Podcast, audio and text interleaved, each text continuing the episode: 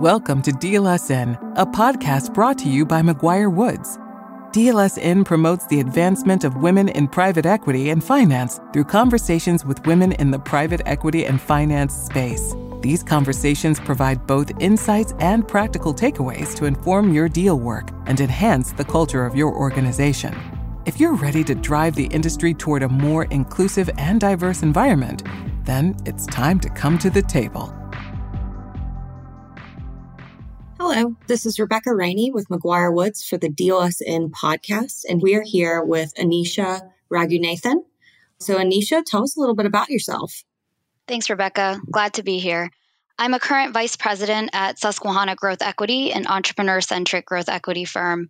And I've spent the last eight years of my career investing in technology, data, and software companies across venture capital, private equity, and now growth equity stages.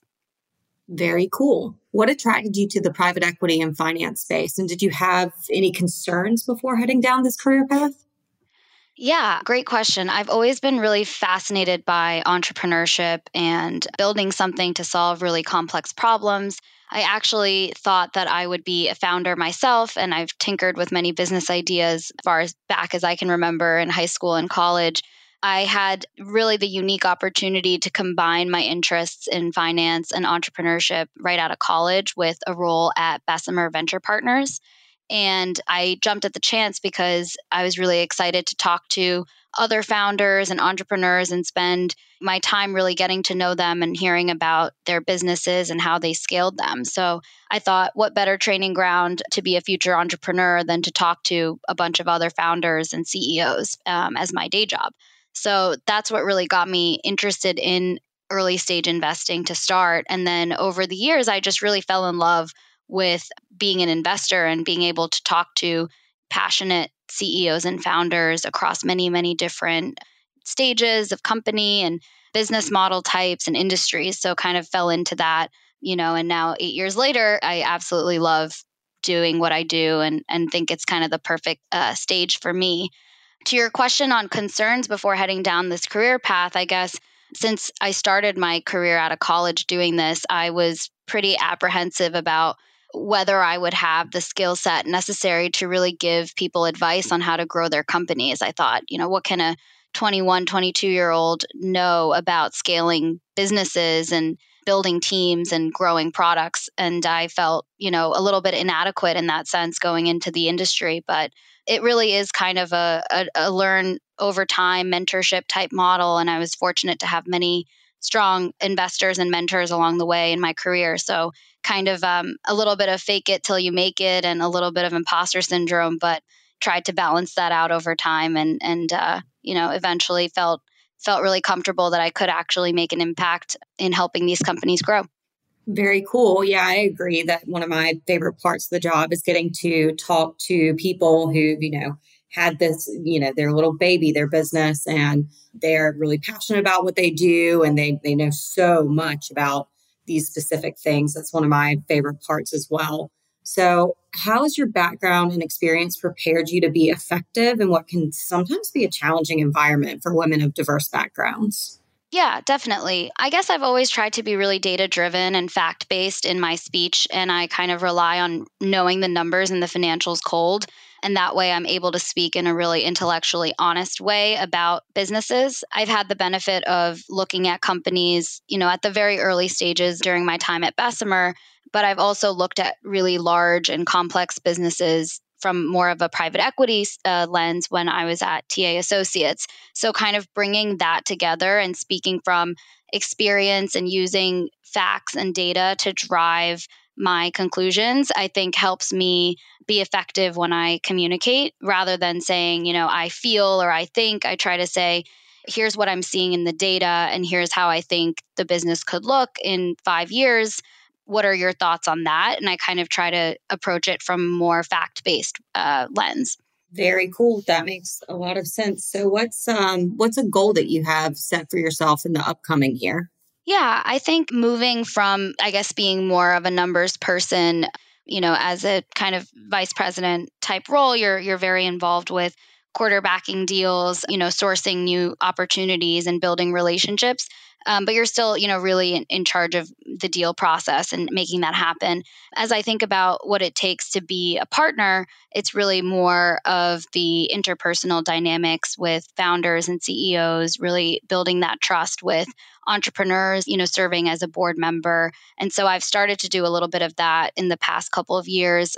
I'm on two boards now, and I've really shifted my, I guess, the mix of work from just being quantitative to also really being involved with entrepreneurs directly and helping advise them on a more interpersonal level. So, one goal that I have is really to continue to build a really strong voice on the boards of these companies. And one specific goal around that is I would love to recruit another independent board member, a female an independent female board member to one of my companies. So I'm I'm hoping I can get that done this year and I think it'll be really value additive for the board and I'm excited about working with this person. So that's one of my goals professionally and then on the personal side, I think I really enjoy mentoring young investors and investing professionals, people that want to break into the industry, um, maybe come from non traditional backgrounds. And so I've been working a lot with a firm called Venn Capital, which specifically focuses on BIPOC and women individuals that want to break into the venture industry. So I've been mentoring them in my free time. Kind of stemming from that and your your mentoring, ways do you think that inclusion is important to someone in your role? Yeah, I guess fundamentally investing is all about diverse perspectives and bringing different voices to the table. There's plenty of data that shows that the best returns come from environments where there's respectful debate and discourse, and everyone has a chance to voice their opinions and experiences. So I think, especially in investing and especially at the sort of mid to senior levels, inclusion is extremely important because everyone has their own experiences and backgrounds and that perspective is really valuable on a deal specifically if it's in a space that you know more than others or you feel more connected to. As an example there's tons of startups that are focused on silver tech aging women's health um, all these different topics that i guess can kind of get overlooked without those diverse perspectives. So I think really on the investing investing side, it's an advantage to have a different opinion and a different perspective. So I think inclusion is extremely important to someone in this role. And I think it really does have to come from all levels of the organization. So, as a vice president, it's my job to create an inclusive environment for the people that work for me, the analysts and associates, and also speak up in partnership meetings and really kind of cultivate that inclusivity throughout the firm. So I think it's extremely important. You discussed bringing in people with specific knowledge to create diverse perspectives. Can you talk about kind of some of your specialty areas? Yeah, I focus a lot on growth stage businesses, so companies that have found product market fit and are really focusing on scaling you know their go to market efforts sales and marketing building out product um, maybe considering you know more strategic expansion areas like moving internationally a lot of the companies i work with have never raised capital so they're founder owned businesses and they're starting to think about bringing on a partner to really help you know execute on some of these really strategic initiatives that they just haven't had the bandwidth or the capital to pursue and so within that i tend to focus on software businesses in particular and within that, I look at a lot of different verticals like supply chain, healthcare, and fintech. So those are kind of three buckets that I, I've built experience in over the years, having done around seven different investments uh, across those areas.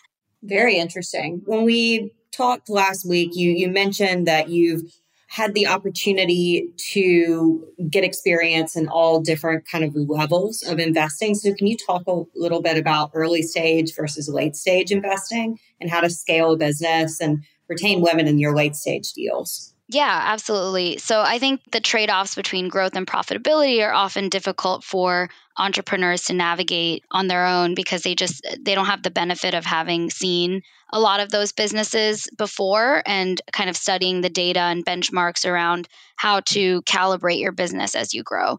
So on the early stages, you know, I think my time at Bessemer has really been very, you know, important in terms of building that that hyper growth thesis around different market areas, thinking about tailwinds, thinking about product investments that set you up for growth And then as I moved to more later stage investing, I started to understand really how do you flip the switch on profitability? How do you think about unit economics? What do you do in order to scale out product without overspending on r&d very kind of granular learnings from bigger businesses that had gone through that path before.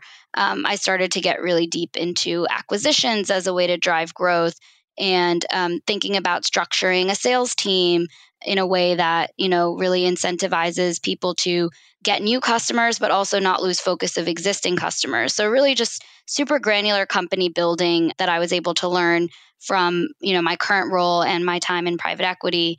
And so i'm kind of able to bring a pretty nice mix of both growth and capital efficiency to companies when i work with them today. So i really love i really love the stage of investing that i focus on today where mostly minority investors investing in growth stage companies, but doing so in a way that's uh, capital efficient and responsible. And so I really like that. To your question around sort of where do I see the biggest drop off in terms of female investors, I would say the venture stages have done a great job cultivating a strong pipeline of female talent. Maybe it's because the sort of spec for venture investors is a bit broader. You can have different backgrounds. You don't necessarily have to have the the finance background. And so I I've noticed in the past five years a lot more women in venture. Um, and it's it's been really great and encouraging to see. At the same time, I think with some of the private equity stages, you know, there's still I think room to improve there in terms of female investors that are kind of junior partner or partner level. Um, I I know a few, and I've been fortunate to work with some but I think that's still where I see a lot of drop off. And I'm not sure exactly what causes that. I think part of it is that a lot of traditional private equity firms still require you to go to business school. And so you kind of narrow the funnel a lot where you have people who want to continue staying in the, staying in the industry but don't have business school and so they're not able to get promoted and so you see drop off there. So I think that's maybe one thing that if firms were more open minded about business school, you might see more senior women in private equity type roles. But I'm fortunate that my firm doesn't require business school. I didn't go to business school. And so I was able to just continue to advance in my investing career. And so um, that's been really nice. But I'd love to see, I'd love to see more senior women in the growth and private equity stages for sure.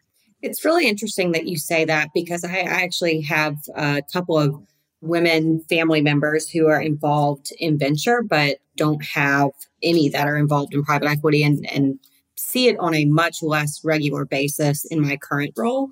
Um, so it's it's really interesting to hear you echo that. How do you think is the best way to evolve as a woman in private equity? You know, keeping some of those things in mind that you just mentioned. Yeah, I think you have to, I mean, first and foremost, you have to be really, really good at the role, man, woman, you know, anyone involved in this industry. I think you have to have sort of the, the mix of skills, quantitative, qualitative, um, sourcing deals is really key. Being able to build relationships with entrepreneurs, being able to extrapolate trends from data, all of that is table stakes, I think. I do think that to succeed as a as a woman in this industry, you do need really strong mentors, both men and women mentors, and kind of people that will help you sort of discuss your thoughts about a business freely and openly and give you feedback.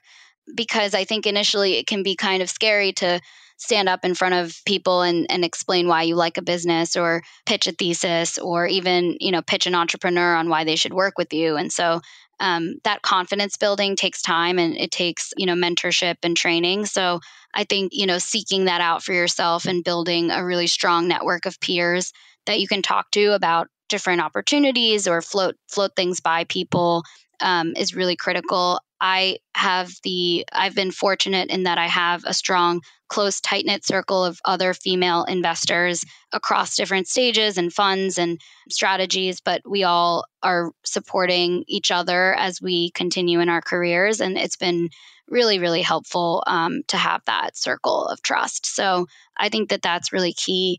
I also think that women actually have an advantage in this, which is I think you know, I don't know if this is a generalization, but I do feel that women are more intuitive and better able to build relationships with others and kind of be empathetic in these in these what is often a transactional type of discussion. And when it comes to you know investing in a company or buying a business or convincing someone to work with you i think empathy is really important because these are often entrepreneurs that have dedicated their lives to building their company and they have a different risk appetite than you. And so coming into those discussions with really empathy first and kind of understanding what it is that they're looking for, I think makes a ton of difference in outcomes and success. And so I think I just try to use my unique voice when it comes to those things and kind of lean into my sense of intuition and empathy because that is something that comes naturally to me. Yeah, I agree with everything that you're saying. I, I think that makes a lot of sense. Are there some other particular strengths that you you see in women and in private equity beyond empathy that you'd like to maybe talk about as geared towards a kind of a younger audience about what their strengths are and how they can cultivate that into being successful in this industry. Yeah, absolutely.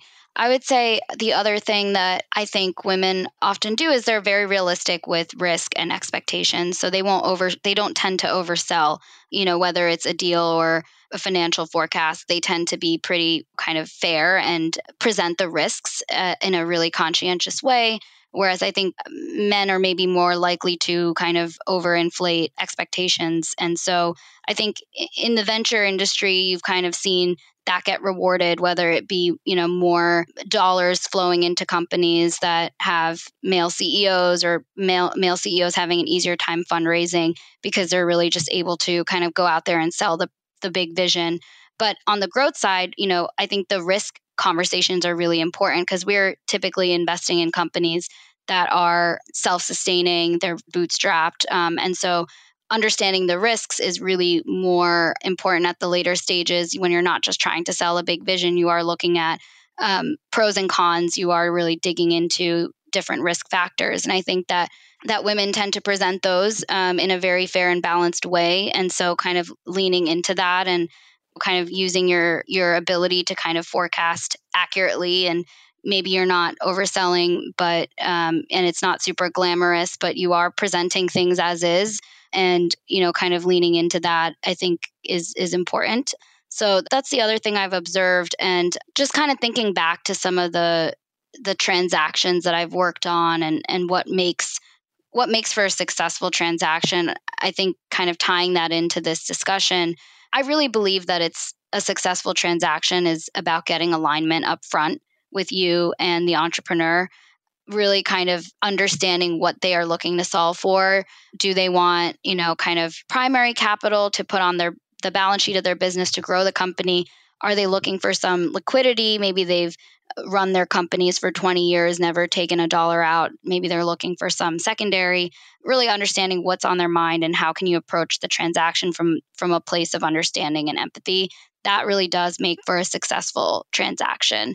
So I think open communication and transparency are really important. Making sure that bad news travels at the same speed as good news, kind of not not really holding back when you know you find something in the data that uh, it doesn't look great i think bringing that to their attention right away and kind of doing so in a way that's sensitive and thoughtful really goes a long way in making a successful transaction yeah, that makes sense. I, I, definitely agree with the whole good news, bad news traveling at the same speed because the you know the faster that you can get any potential bad news in front of someone, being very sensitive about it, like you said, presenting it very fairly, the more quickly that you can work to you know come up with a solution and potentially keep that timeline going and hopefully meet their goals in that way. So I definitely agree with you there.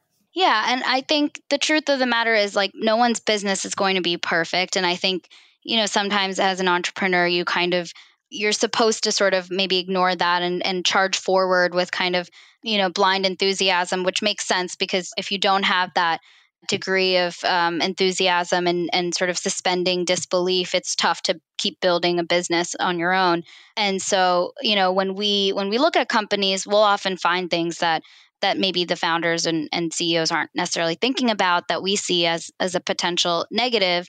And so, you know, it's about communicating that with them in a way that's constructive and and says, look, we're still interested in your company. Here's where we think you can improve. And kind of providing that constructive feedback. It's often the first time a lot of entrepreneurs have really had someone look at their business and give them that feedback. So I think doing so in a way that's um, thoughtful and helpful um, is really key.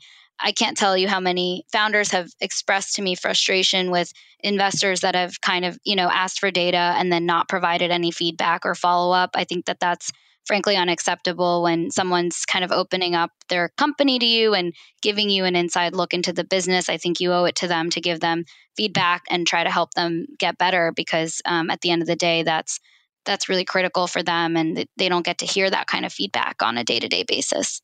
Well, yeah, and further to that, taking a lot of time out of their day to open that business. You know, you, you don't just say business is open and then the person has access to all the information. We spend a lot of time um, on the deals that I'm on doing diligence and making sure that everything's been uploaded because a lot of times, you know, these records aren't in one perfect place. They're everywhere. It takes time. And so, you know, to kind of walk away without explaining why, I can see how that would be, you know, almost offensive to a business owner. Definitely. And i think that's where we can we can be helpful because a lot of the companies we work with they don't have a full-time CFO or maybe you know they have one one finance person who's working on running the company not necessarily talking to investors. So you know a bit overwhelmed. Um, and so we can really help organize what they have and read back to them kind of our view of the company. And it's it often ends up being really helpful. Even if we don't end up investing they kind of take something away that they're able to operationalize in their business. And so i think it does end up being a helpful exercise when done correctly and communicated well. And so I think that that's another area where you know people can add a lot of value as a as a deal team member is really that um, communication, transparency, and and willingness to really help grow the companies. Yeah, I I definitely agree. One of the things that I'm most proud of on my deal teams is that you know when we when we get into the data room and we're seeing problems, you know we we work really closely with the business to try to solve those issues instead of just saying like oh we don't like this. We're moving on. You know we we're really intentional about the way that we go about our process and in setting them up for even you know if a deal were to fall through setting them up for a better future if that makes sense. Definitely. Yeah because you know this is a, a long a long process and there are many companies that we got to know over many many years before we made an investment often I think one of the most recent deals we did, we had been talking to the entrepreneur for about five years before we had even explored um, an investment with them. So I think this is a very long process, and it's it's it's one that really centers around building strong relationships. So I think um, you know even if the companies even if the company today isn't a fit for us, it's not you know the end of the conversation but rather kind of the beginning of of a relationship where we get to help them grow and they get to see how we behave. And then over time if there's an opportunity to work together then it's even better when it when it comes together. Yeah i've definitely seen that deals that um you know have kind of popped up and then there were issues and so they kind of died down a little bit. And and meanwhile you know while the kind of bankers and the the attorneys have kind of moved on and like done other things. This business is taking these these things that we flagged as problems and fixing them. And then you know months or usually just months but sometimes years later they'll, they'll pop back up and say like oh like we found this other investor. And like the the other investor is able to invest because we laid the groundwork in advance for what they needed to do to make them a valuable asset to invest in. Mm-hmm, definitely yeah, it's super rewarding when you see that. And I think, you know, at the end of the day, like the best part about this job is getting to work with really awesome people and founders. And so I think that's really kind of what it all comes back to for me. And so the deal details and the structuring and the legal, that's that's sort of table stakes and the real kind of differentiation here is is how do you behave at a in a in a board meeting with a company? How do you behave when you're looking at a new investment opportunity? How do you behave when things are not going well when companies miss quarters or they you know they're struggling? Like how do you how do you act in those situations? I think tells tells a lot and i and i feel like that's, you know, one area where I sort of come back to that concept of empathy where, you know, if you put yourself in their shoes and this is their baby, this is what they're building and and so I think it kind of all comes back to that empathy and transparency. Yeah, I definitely agree. And you know, we're talking about things that have lasted a while and you've been in the industry for a while now and had so many valuable experiences over the years working in kind of different stages of investing. So, you know, what are some of the lessons and key takeaways that that you've learned? Yeah, definitely. I would say, you know, I guess maybe putting myself in my 22 year old self shoes, couple pieces of advice that I received that I think are really important is you have to learn the basics and learn the basics really well. So that sometimes means doing things that are not not necessarily fun and glamorous like, you know, digesting a data room or building a model or scraping through conference websites and trying to find prospects, um, you know, dialing people on the phones, sending tons of emails and follow ups, getting rejected by entrepreneurs, those kinds of, I guess, less fun things, but that are really critical to building a well rounded skill set around uh, deal execution and sourcing, I think it can be tempting to sort of get frustrated and impatient with those types of activities and say, oh, well, this isn't really turning into a deal. When am I going to close a deal? I remember being very impatient around that in my career early on. But you know, looking back, I think those experiences and those and those um, frustrating moments and those times of really kind of late nights understanding how models work or um, really kind of repeatedly chasing down an entrepreneur that I wanted to talk to and having to build um, kind of conviction in myself to go go chase them down and pitch them on me and on my firm.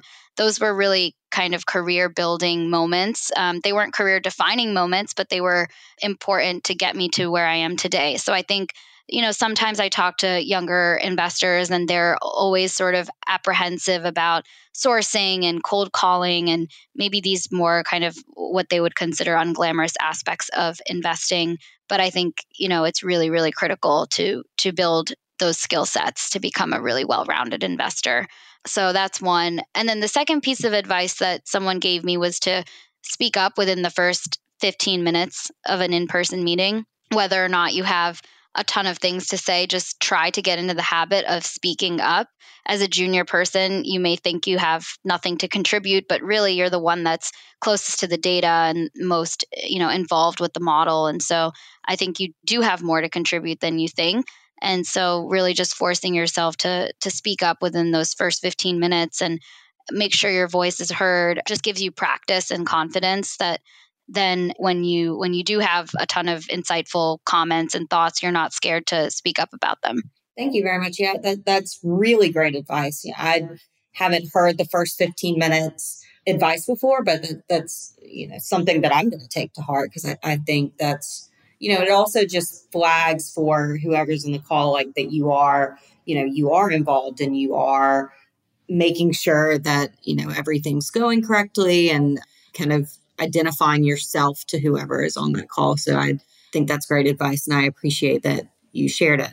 So thank you so much Aneesha for, you know, some of the advice that you've you've shared with us.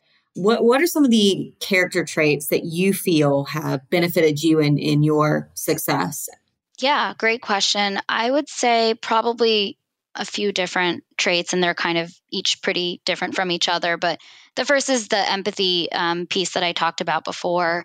Another is just kind of persistence, I guess, and kind of realizing that this is a long game and being persistent, whether it's continuously trying to get in touch with companies I think are interesting or that I think we could really help persistence when it comes to companies telling you, no, sorry, this isn't a fit for us at this time, kind of staying in touch with them and finding ways to add value and not getting discouraged at the no. You also, I think, really need persistence when it comes to advancing in your career in investing. I mean, I've switched firms a couple of times. I've made the difficult transition from VC to private equity, and that required a lot of persistence, a lot of reaching out to people and kind of hearing no, we want someone who has a traditional banking background, or no, we want someone who went to the MBA program.